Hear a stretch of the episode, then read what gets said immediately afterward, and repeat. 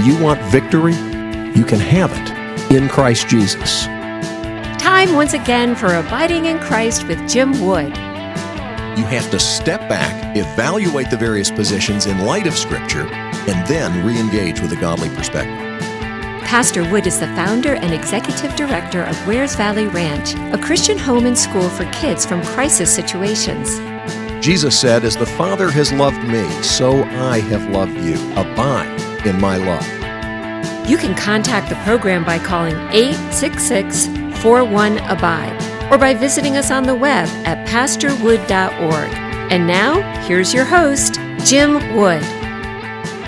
Well, folks, a good Tuesday evening to you. I hope that you are having a great week. I am having a great week. I've got my son Andrew in the studio with me this evening, and uh, we are talking about five great truths, absolutely fundamental, vitally important truths that the body of Christ all over the world recognizes and needs to recognize, but we have to teach them to each new generation. You have a great opportunity to do that this weekend because we're celebrating the Reformation.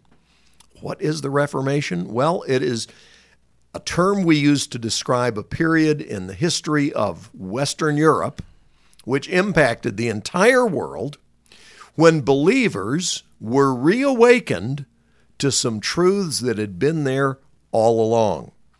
And we're going to talk tonight about one of those areas of truth the fact that Jesus Christ alone is the means by which we are saved. He is the head of the church, He is the one and only mediator between God and man. Now, I've had people come to me before and ask me if I would basically go to God on their behalf. What they mean is, would you please pray for me? Would you please pray with me?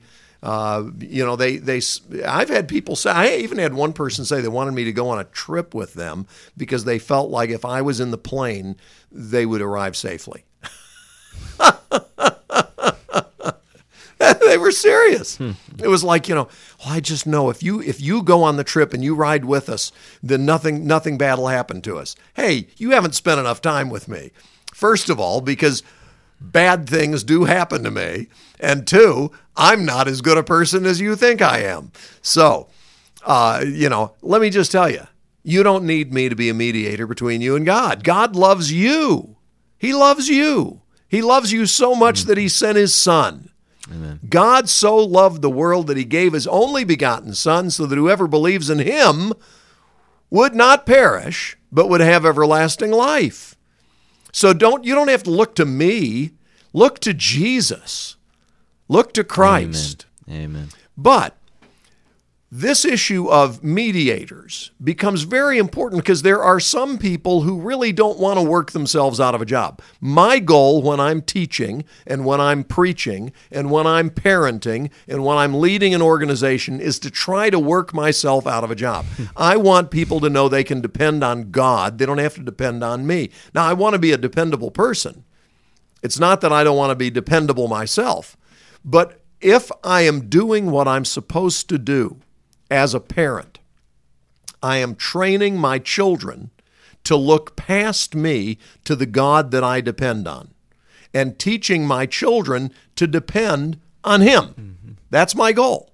As a pastor, I want to do the same thing. If people come to me after they've heard me preach and they say, Oh, I could never have figured that out. I just don't know how you do it. I, I guess it's because of all your seminary training and all the books you've read and all the time you spend studying. I could, you know, I I read that same passage and I just I just could never have figured out any of that stuff. Well, then I've done a bad job.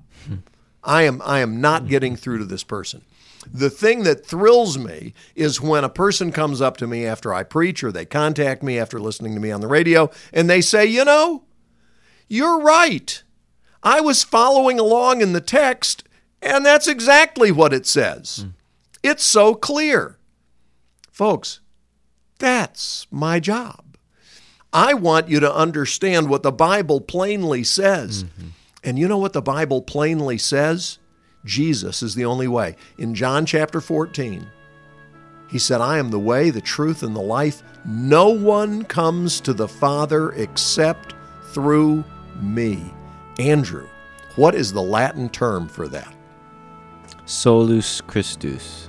And so what when we say only Christ, only Christ, we're not putting somebody else down.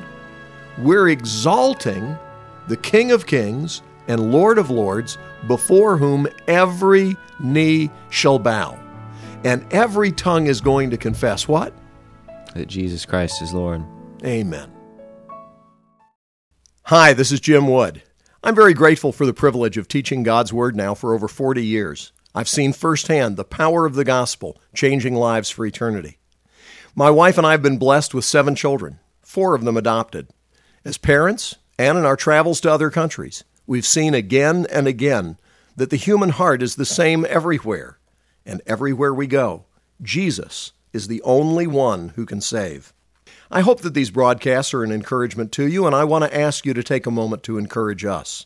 First, please visit our website, pastorwood.org, to learn more about our work.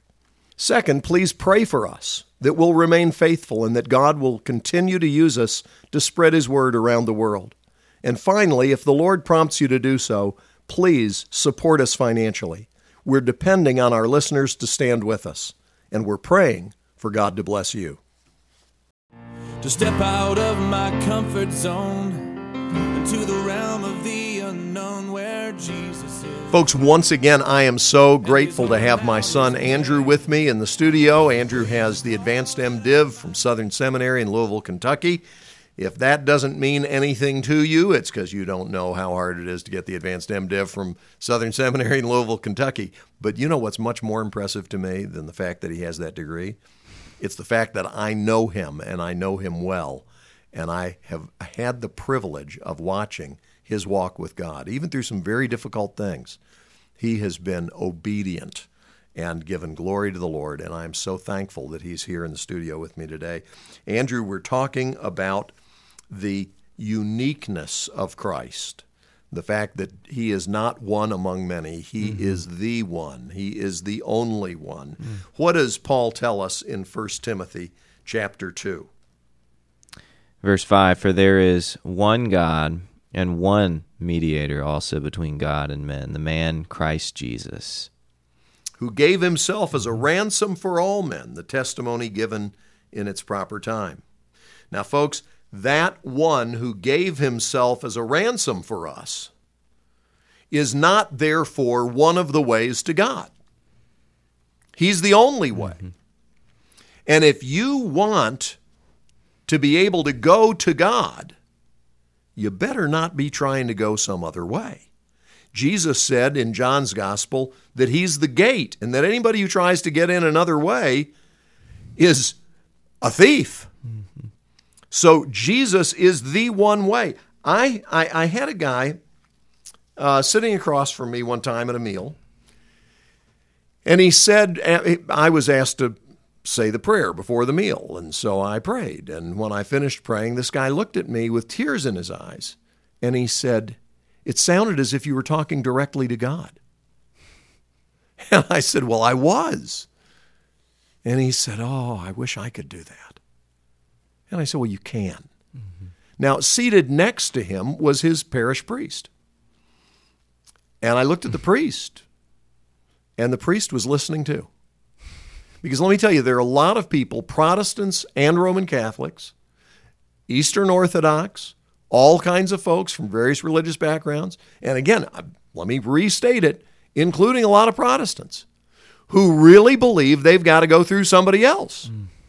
They think that they come to God on the basis of, you know, mom's prayers, or they come to God on the basis of grandfather being a preacher, or they come to God on the basis mm-hmm. of their works, or they come to God mm-hmm. on the basis of any number of things. You know, if I've had a, a, pretty good record, five out of seven days I had a quiet time this week, now I can come to God. No, we have only one basis for coming to God. Amen.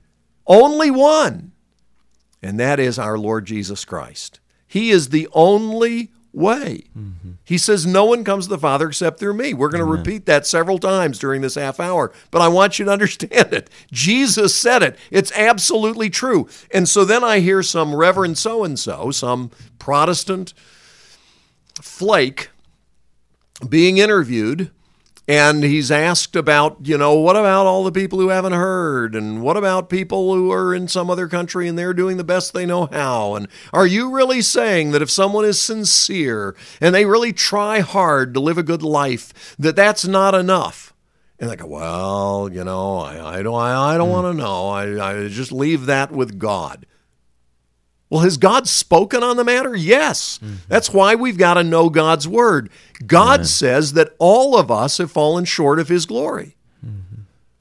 Uh, it- you know, you may think you're a pretty good person. I'll go, I'll, I'll ape the Apostle Paul here and, and, and do what he did on occasion when he was feeling frustrated and sarcastic and inspired by the Holy Spirit to do so. And in his case, he'd say, you know, I'll compare my righteousness with yours. Humanly speaking, I'm a pretty good fellow. And I will compare my track record with your track record anytime. Now, let's be clear about this. After Paul says all those kinds of things about himself, he describes himself this way I am the chief of sinners. He wasn't really trying to convince us what a great guy he was. He was trying to hmm. demonstrate for us the fact that the best of us is a miserable sinner. Mm-hmm. Compared to the righteousness of Jesus Christ, our righteousness is as filthy rags. Therefore, we need a mediator. And God tells us who the mediator is. The mediator is Jesus Christ. We don't need more than one. We don't need multiple ways to God. We don't mm-hmm. need multiple defenders. We have an advocate with the Father. It's the Lord Jesus Christ. Amen.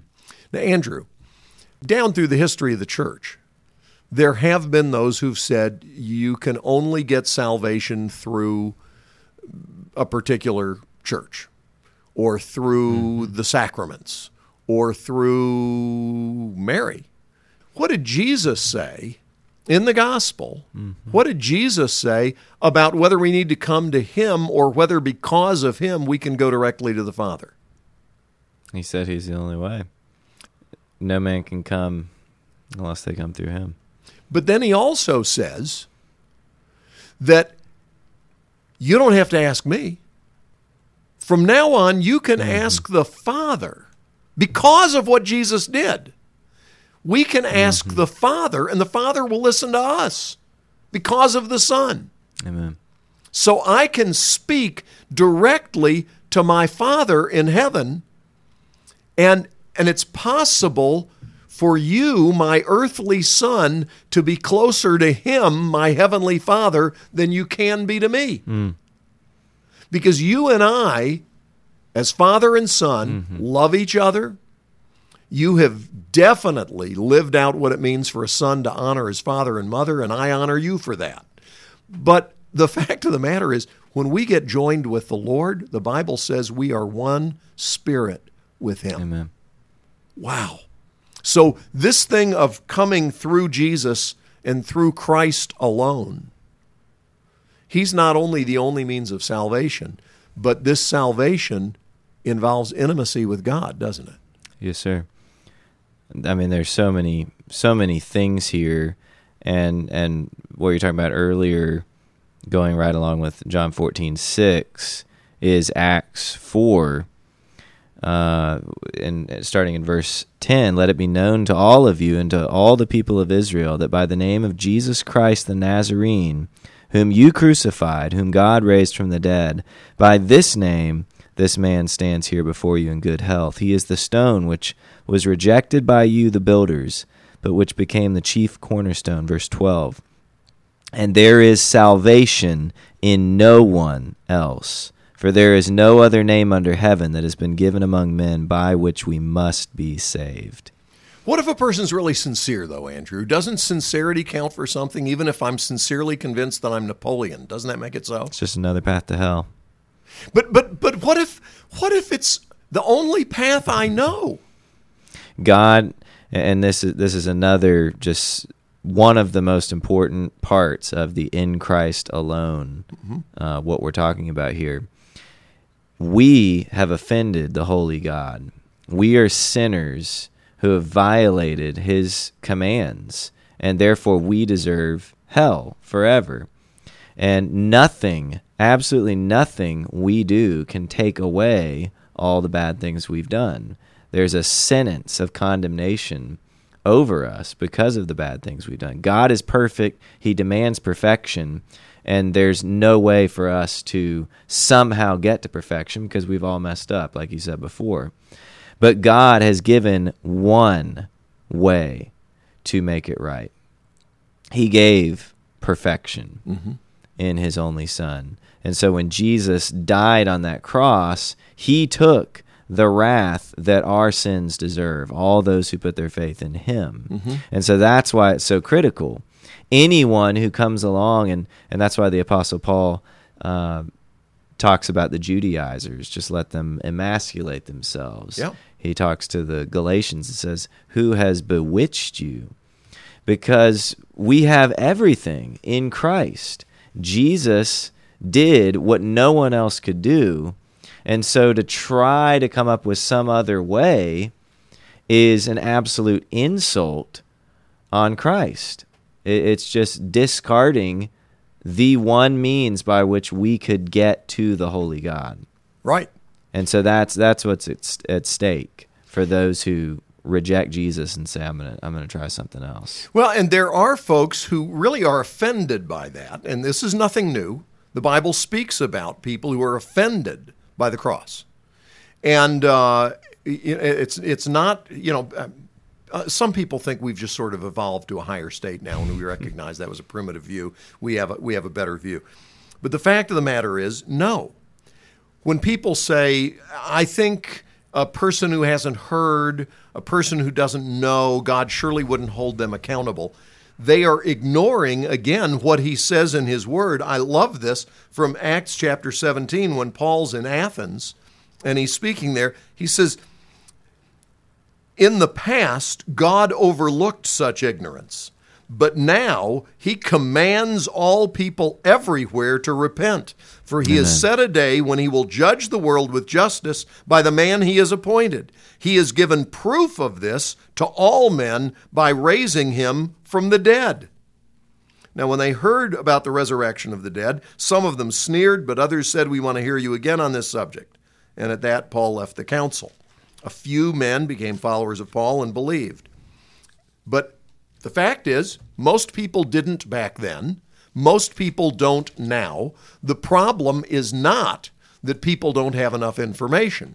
The problem is that when given the information they need, mm-hmm. they reject the truth. John says, This is the judgment. The light has come into the world, and men preferred the darkness because their deeds are evil. Our human nature is bent towards sin. So the idea that there need to be some other paths, some other ways to God, is simply one more lie from the pit of hell. Jesus is the way, the truth, the life, and no one comes to the Father except through him. and that's that's all that God offers is the best thing that that could be offered. It's God Himself, and so it's rejecting God. It's automatically rejecting God when people try and get there another way. And I love uh, Colossians one when he says. Uh, for by him all things were created, both in the heavens and on earth, visible and invisible, whether thrones or dominions or rulers or authorities. All things have been created through him and for him. He is before all things, and in him all things hold together. He is also head of the body, the church, and he is the beginning, the firstborn from the dead, so that he himself will come to have first place in everything. For it was the Father's good pleasure for all the fullness to dwell in him, and through him to reconcile all things to himself, having made peace through the blood of his cross. Through him, I say, whether things on earth or things in heaven. Amen. That is what it's all about. That's why we're talking about this. There are a lot of people who are very religious and never darken the door of a church. They've got their other religions, they've got their other views, they've got their other ways of trying to make themselves feel right with the universe, right with the Creator. Even people who are devout atheists and reject the notion of the Creator are busy trying to validate themselves and find peace. That's right. Everybody worships something.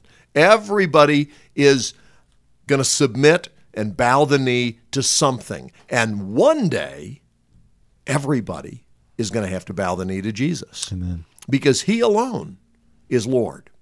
Now, I'm I'm just I'm going to go right on out there and venture into what some people would say you didn't have to say that. But I just I just want to be clear about this. Did Mary need Jesus to die on the cross for her? Yes. Mm-hmm. Mary needed a savior, as did Joseph. Mm-hmm. Well, I know Joseph did, but Mary, she was sinless. No, Mary wasn't sinless. Mm-hmm. Read the Bible. Mary thought Jesus was out of his mind, and she went to collect him, and Jesus wouldn't even come outside to talk to her. She had and- journeyed right. to be where he was because she thought he was out of his mind because he was so busy doing ministry that he wasn't taking time out to eat. And when she did that, that definitely qualifies as a sin. I don't say that to denigrate the woman. I say it because Scripture says it.